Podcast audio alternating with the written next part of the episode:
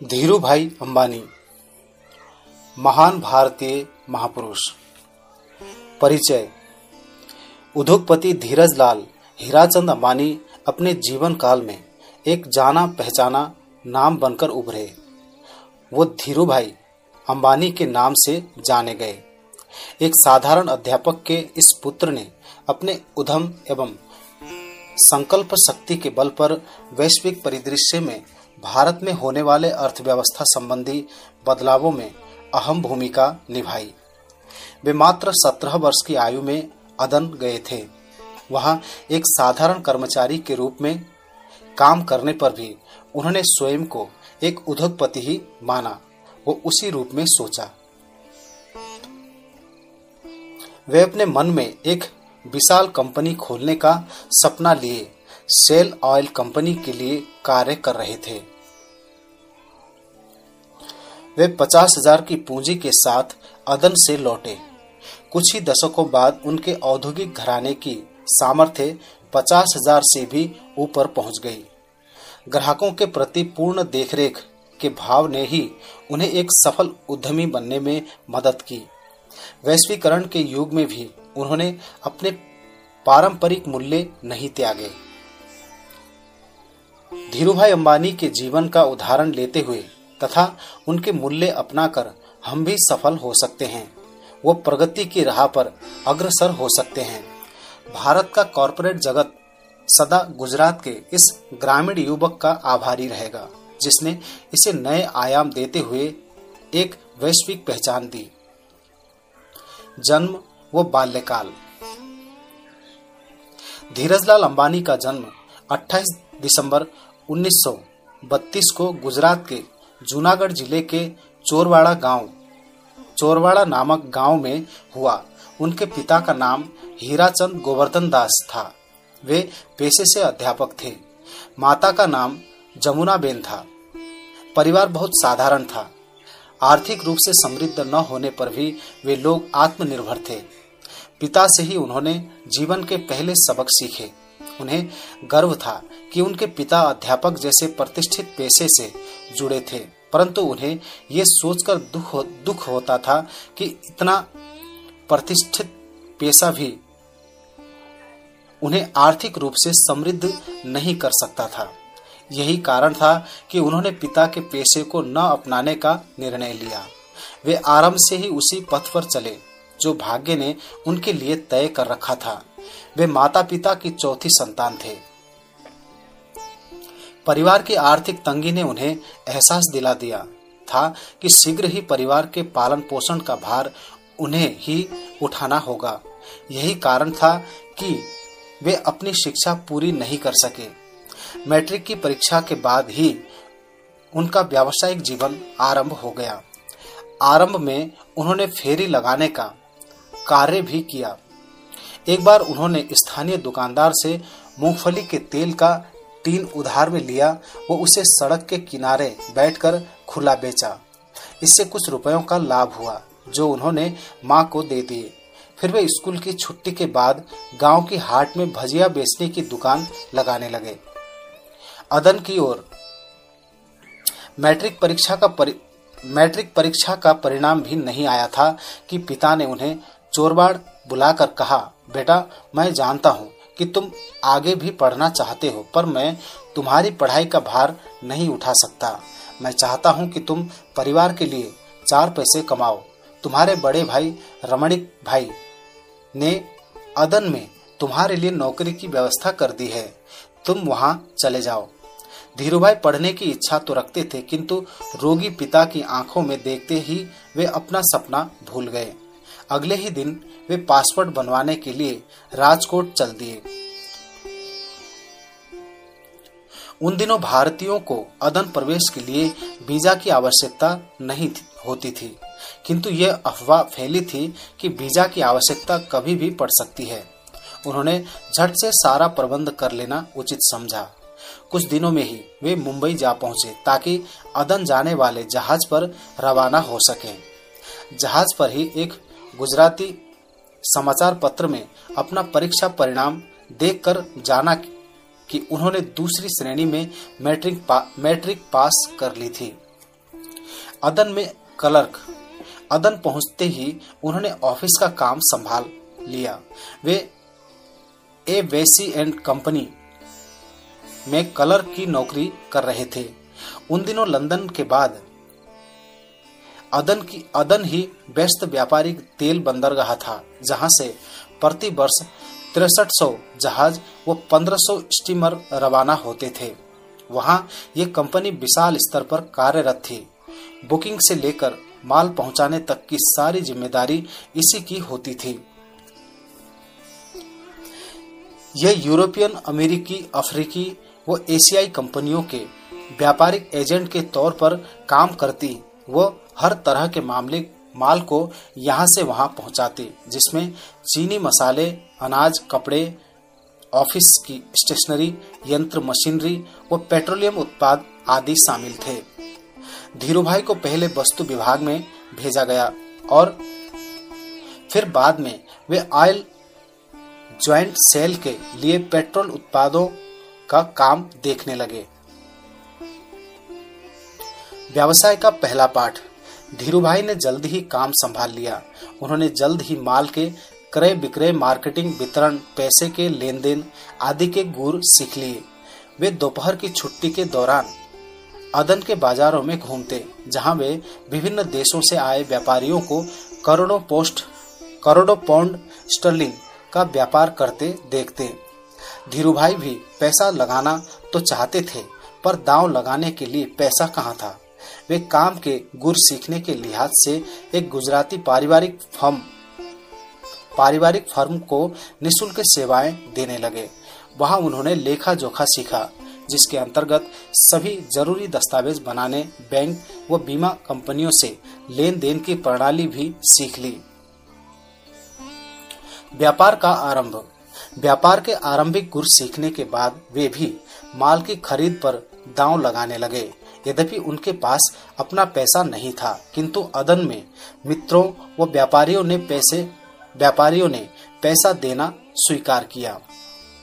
उन लोगों के लिए ये घाटे का सौदा नहीं था, क्योंकि धीरू भाई का कहना था कि लाभ बांटा जाएगा और हानि होगी तो सारी ज़िम्मेदारी उनकी। वे प्राय दोपहर को या शाम को छुट्टी के बाद स्थानीय बाज़ार में व्यापार करते दिखते। इस दौरान उन्नीस सौ चौवन में अदन में सेल तेल रिफाइनरी वो पहला तेल बंदरगाह बना। उसी वर्ष वे गुजरात लौटे तथा उनका विवाह कोकिला बेन से हुआ। ए वेसी एंड कंपनी को ही सेल रिफाइनरी उत्पादों के वितरण का काम सौंपा गया।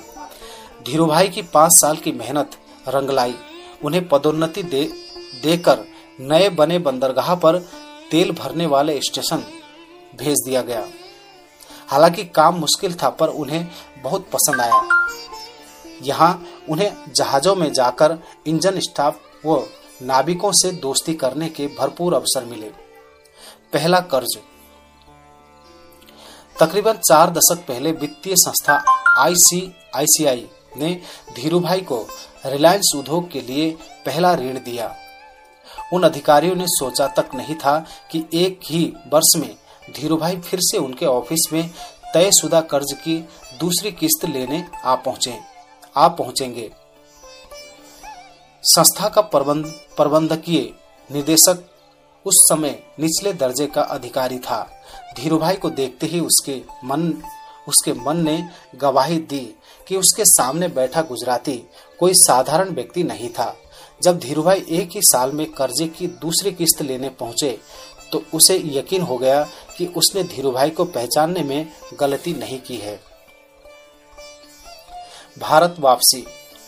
1950 के अंत तक स्पष्ट हो गया था कि अदन में अधिक समय तक अंग्रेज़ी राज नहीं टिक पाएगा, क्योंकि स्वतंत्रता प्राप्ति के लिए यमनी आंदोलन तेज होता जा रहा था। हिंदुओं का विशाल समुदाय वो पारसी गुजराती अदन से वापसी का प्रबंधन करने लगे। कुछ तो भारत लौटे, वो कुछ ने ब्रिटेन में बसने का निर्णय लिया। उन दिनों अदन से, अदन में बसे भारतीयों को ब्रिटेन में रहने की इजाज़त थी। धीरू भाई के कुछ मित्रों ने उन्हें लंदन जाने की सलाह दी। वो कहा कि वे वहाँ अपनी प्रतिभा, व गुणों का बेहतर प्रयोग कर पाएँगे। धीरू भाई स्वयं भी जानते थे कि उन दिनों ब्रिटेन में बसने का अर्थ था सुख सुविधा, वो बहुत सा धन जो कि भारत में इतनी जल्दी हो पाना संभव नहीं था।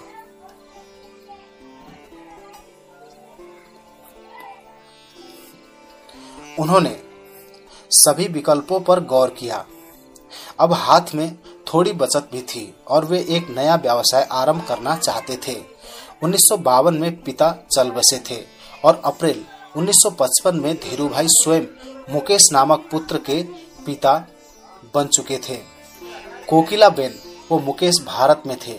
लंदन में काम खोजने का विचार तो लुभावना था, पर उन्हें लगा कि भारत उन्हें पुकार रहा था।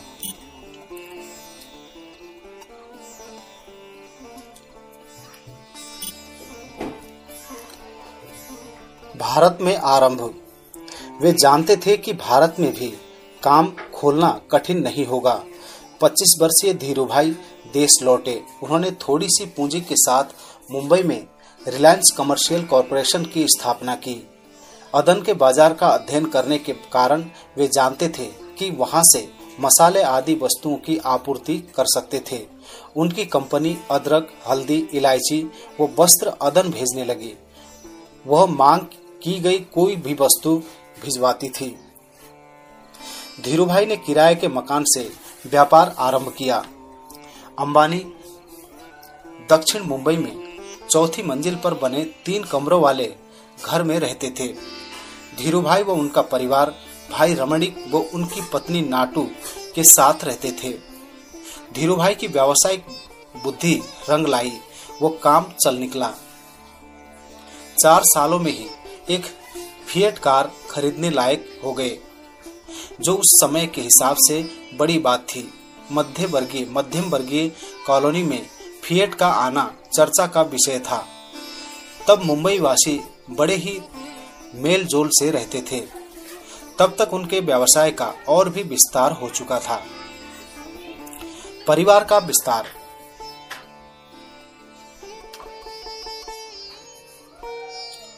इस दौरान उनका परिवार भी विस्तृत हुआ। नौ वर्षीय मुकेश स्कूल जाने लगा था।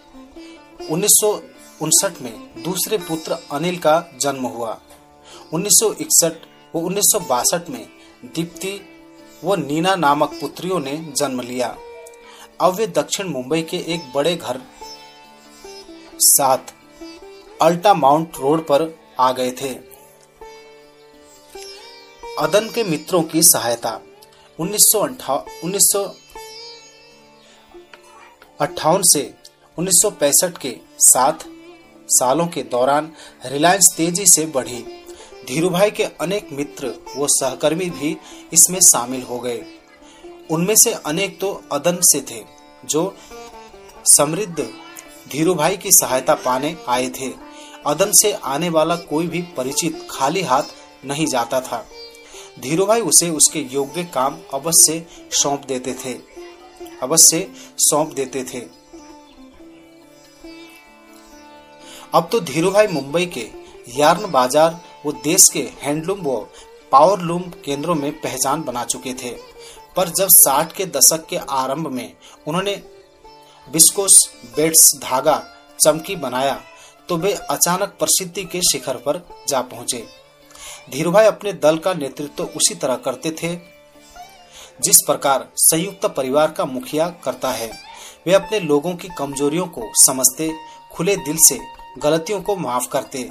वो सहायता का अवसर आने पर कभी पीछे न हटते और इसके बदले में उन्हें लोगों की पूरी वफादारी मिलती।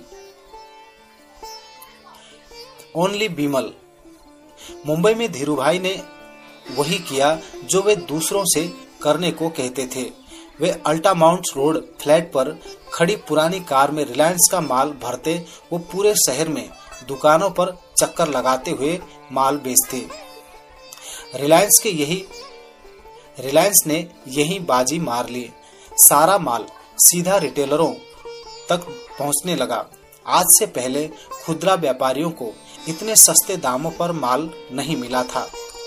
इस तरह बिना किसी प्रचार या विज्ञापन के रिलायंस के बाज़ार ने पकड़ बना ली। इस दौरान परिवार ने रिलायंस फैब्रिक को बिमल का नाम दिया। तीनों अंबानी भाइयों में से सबसे बड़े के पुत्र का नाम भी बिमल ही था। मुंबई से गुजरात, मुंबई में मिली प्रारंभिक सफलता से धीरूभाई का आत्मविश्वास बढ़ा और वे ऊँची छलांग लगाने की तैयारी करने लगे। वे गुजरात लौटे। नरोदा में पंद्रह हज़ार की पूंजी से मिल लगाई। धीरूभाई ने मिल के लिए सिंथेटिक फाइबर की बेच खरीद का धंधा शुरू किया। उन्होंने निर्लोन केमिकल से कच्ची सामग्री लेनी आरंभ की, पर पंद्रह ही वर्षों में सब बदल गया। अब वे उसी कंपनी को कच्चा माल देने लगे, जिससे वे कच्चा माल लेते थे।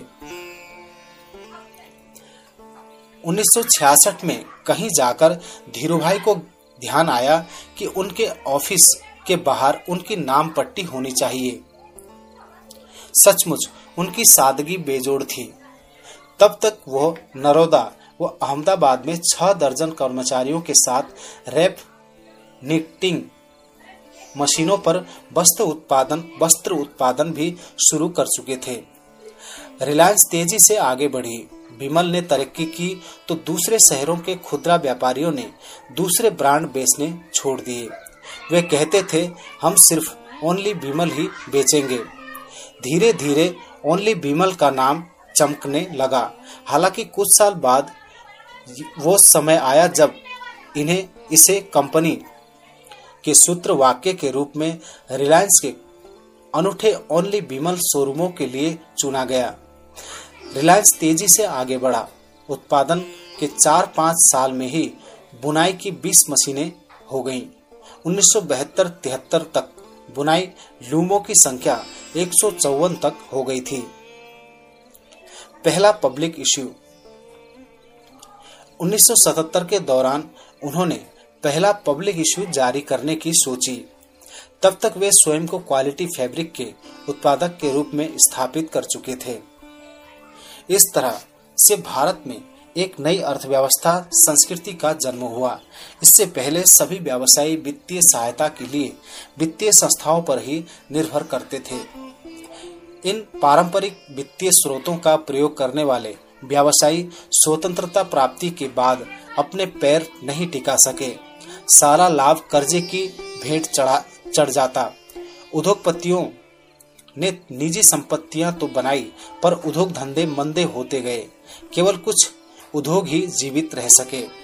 1977 में धीरूभाई की पहल ने पीआर के माध्यम से सफलता अर्जित की। आलोचना व निंदा के बावजूद रिलायंस ने अपना काम जारी रखा। पूरे भरोसे से निवेश करने वालों ने अपने निवेश का सौ गुना लाभ के रूप में पाया। शेयर व डिवेंचर के मामले में अंबानी ग्रुप लोकप्रिय हो गया। जनता ने धीरूभाई की महत्वाकांक्षी परियोजनाओं के लिए वित्तीय सहायता प्रदान की। पटल गंगा परियोजना। 1968 में बिमल ब्रांड की स्थापना हुई थी और उन्होंने 1982 में महाराष्ट्र में पटल गंगा में पॉलिस्टर फाइबर धागे का कारखाना खोला। 1986 से उत्पादन आरंभ हो गया। फिर 1988 में पेरो, पेरोक्सीलिन, पेरोक्लिसिन उत्पादन के लिए उसमें एक और इकाई जोड़ी गई। वे नहीं चाहते थे कि उन्हें कच्चे माल के लिए किसी पर निर्भर रहना पड़े। प्राय बड़े उद्योगपति इस तथ्य पर ध्यान नहीं देते थे। वे अपने उत्पाद के लिए बाहर से कच्चा माल खरीदते रहते थे, खरीदते रहते हैं, जिससे उत्पाद की कीमत बढ़ जाती है। धीरूभाई ने इस भूल को नहीं दोहराया। इस तरह उन्होंने अपने उत्पादों को प्रतियोगी कीमतों पर बाज़ार में उतार, उतारा, वो सफल रहे। बिमल फैब्रिक बाज़ार में हमेशा आगे रहा, क्योंकि उसके पास अपना कच्चा माल होता था।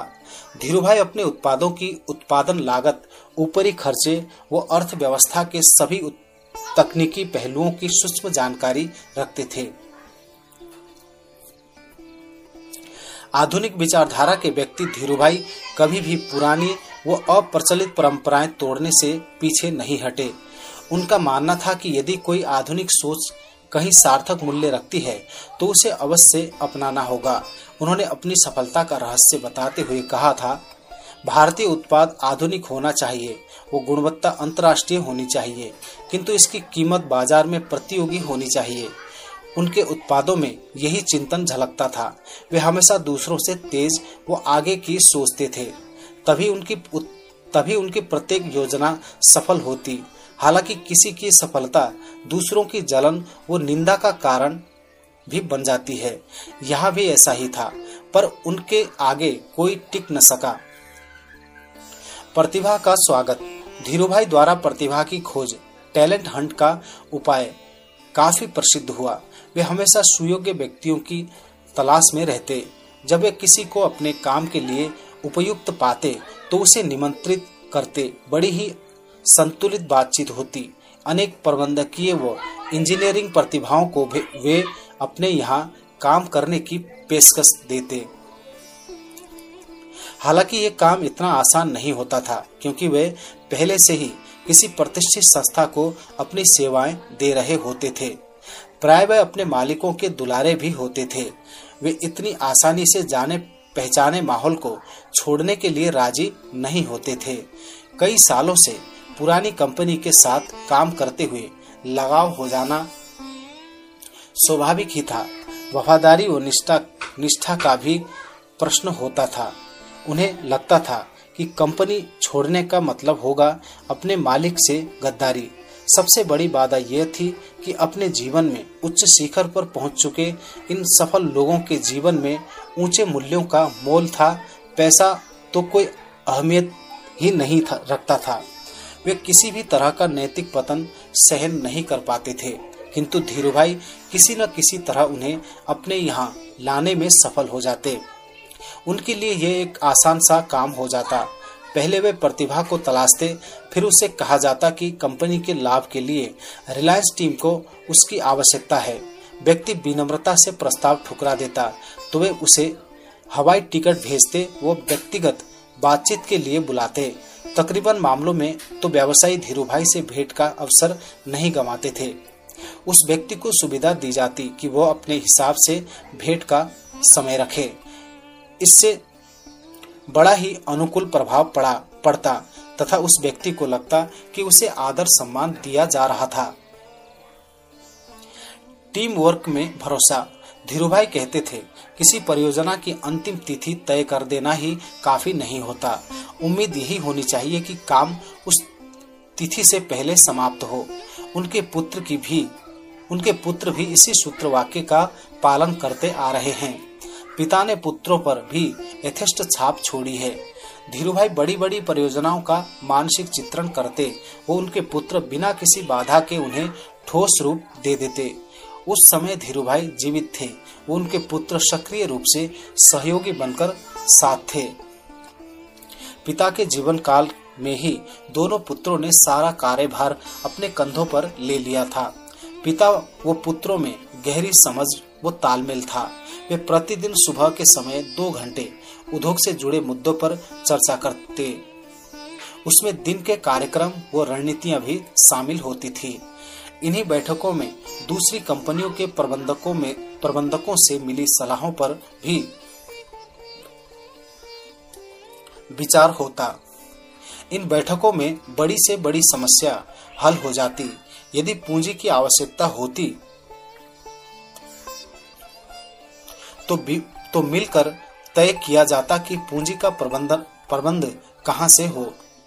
ये भी देखा जाता कि किसी सरकारी नीति में फेर बदल के कारण उन्हें अपनी औद्योगिक नीति को बदलना होगा या नहीं। प्रत्येक के कर्तव्य व दायित्व निश्चित थे।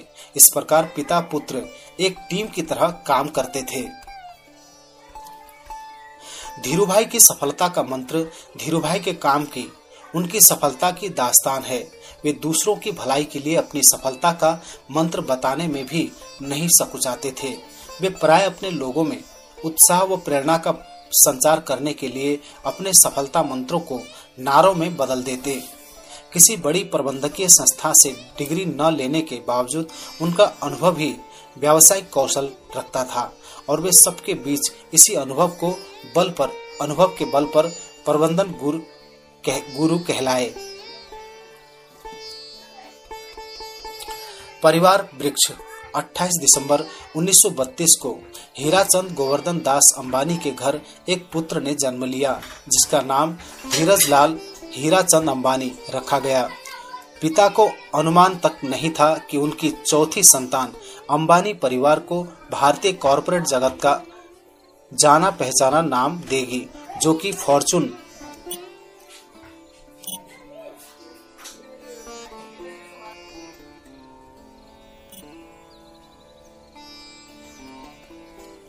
फॉर्चून वो फोर्ब्स जैसी पत्रिकाओं में स्थान पाएगा। बाद में ये नाम छोटा होकर धीरू भाई अंबानी हो गया। बेशक वे लंबे नाम के साथ समय बर्बाद करने वालों में से नहीं थे। बड़ा नाम लेने में समय नष्ट होता था। जब उनका जन्म हुआ तो परिवार में एक भाई, वो दो बहनें थी। उनके बाद एक और भाई का जन्म हुआ। इसका, इस प्रकार वे तीन भाई तथा दो बहनें थे। बड़ी बहन त्रिलोचना वो त्रिलोचना का विवाह। लालू भाई मेसवानी से हुआ। उनके पुत्र रसिक लाल मेसवानी का विवाह रजनी बेन से हुआ। उनके यहाँ निखिल व हे, हेतल ने जन्म लिया। इस प्रकार त्रिलोचना निखिल व हेतल की दादी दादी माँ हैं। बड़े भाई रमणीक लाल अंबानी का विवाह पद्मा बेन से हुआ। उनके यहाँ एक पुत्र व तीन पुत्रियों ने जन्म लिया। पुत्र का नाम विमल तथा पुत्रियों का नाम नीता इला व मीना रखे गए। दूसरी बहन जसुमती का विवाह सी पटेल से हुआ। वो उनके यहाँ बीरेन, अतुल विमल व मनीष नाम के पुत्रों ने जन्म लिया। छोटे भाई नटवरलाल का विवाह स्मिता बहन से हुआ। उनके यहाँ दो बेटों विपुल व नीरज तथा दो बेटियों अनीता व टीना ने जन्म लिया। इस प्रकार अंबानी एक विस्तृत परिवार है। धीरूभाई अंबानी का विवाह कोकिला बेन से हुआ। कहते हैं कि प्रत्येक सफल व्यक्ति के पीछे एक महिला का हाथ होता है। कोकिला बेन ने पति की सफलता में पूरा योगदान दिया। उन्होंने पति पर पूरा भरोसा रखा वो उनके वैवाहिक जीवन में कभी कोई विवाद नहीं हुआ। वे विवाह के बाद पति के साथ अदन गई तथा बड़े बेटे मुकेश का जन्म वहीं हुआ। मुकेश का जन्म उन्नीस सौ सत्तावन में हुआ। बाकी तीन बच्चे, तीन बच्चों दीप्ति उन्नीस सौ अट्ठावन, उन्नीस उन्नीस अनिल उन्नीस सौ उनसठ अट्ठावन उनसठ, वो नीना 1961 का जन्म भारत में हुआ। मुकेश का विवाह एक समृद्ध परिवार की पढ़ी लिखी लड़की नीता से हुआ। उनके दो पुत्र, एक पुत्री हैं। पुत्रों का नाम आकाश, व अनंत तथा पुत्री का नाम ईसा है। धीरूभाई की बेटी नीना का विवाह चेन्नई के कोठारी परिवार के श्याम कोठारी से हुआ। कोठारी भी उद्योगपति हैं। दूसरी बेटी दीप्ति का विवाह गोवा के दत्ता राज सलगाव सलगावकर से हुआ। वे भी व्यवसाय में है। धीरूभाई की चौथी संतान है अनिल। उसका विवाह जानी मानी बॉलीवुड अभिनेत्री टीना मुनीम से हुआ है। उनके दो पुत्र हैं, जय अनमोल, जय अंशु। पुरस्कार व सम्मान। यूएसए की बिज़नेस वीक पत्रिका ने उन्नीस में धीरूभाई अंबानी को स्टार ऑफ़ एशिया की उपाधि दी। 1999 में द टाइम्स ऑफ़ इंडिया ने उन्हें the most admired business leader घोषित किया। ये चुनाव टाइम्स की कमर्शियल वोटिंग के आधार पर हुआ। 1999 में धीरूभाई पावर 50 बिज़नेस मैंस में से एक चुने गए। एक सूची राजनीति उद्योग व आर्थिक क्षेत्र के दिग्गजों को लेकर बनाई गई थी। दिसंबर 1999 में भारतीय मर्चेंट चैम्बर ने धीरूभाई अंबानी को भारतीय उद्योग व पूंजी बाज़ार में प्रगति, विकास व उपलब्धियों के लिए visionary extraordinary of twenty century चुना। इंडिया टुडे पत्रिका ने 20वीं सदी में भारत के सौ निर्माता नामक संस्करण में उन्हें आर्थर ऑफ़ फाइनेंशियल इक्विटी के रूप में चुना। ये संस्करण दिसंबर 1999 में निकाला गया। जी नेटवर्क द्वारा प्रायोजित। वो अर्नेस्ट एंड एंग द्वारा आयोजित event legends celebration of excellence में धीरूभाई को सदी का सर्वाधिक सराहा जाने वाला भारतीय चुना गया। धीरूभाई को 2000 में एशिया वीक में एशिया वीक ने फिर से एशिया की 50 शक्तिशाली हस्तियों में से एक चुना। मार्च 2000 में धीरूभाई को उनकी असाधारण औद्योगिक रचनात्मकता के लिए एफ़ आई ने 20वीं सदी का भारतीय उद्योगपति चुना। नवंबर 2000 में धीरूभाई अंबानी को कैमटेक फाउंडेशन व केमिकल इंजीनियरिंग वर्ल्ड्स की ओर से मैन ऑफ़ द सेंचुरी चुना गया। भारत के रसायन उद्योग में योगदान के लिए यह पुरस्कार दिया गया। दिसंबर 2000 में उन्हें ग्रेटर मुंबई कॉरपोरेशन की ओर से प्रशस्ति पत्र दिया गया। वे 1999 से 2000 तक निरंतर इंडियाज मोस्ट एडमायर्ड सीईओ चुने गए चुने जाते रहे।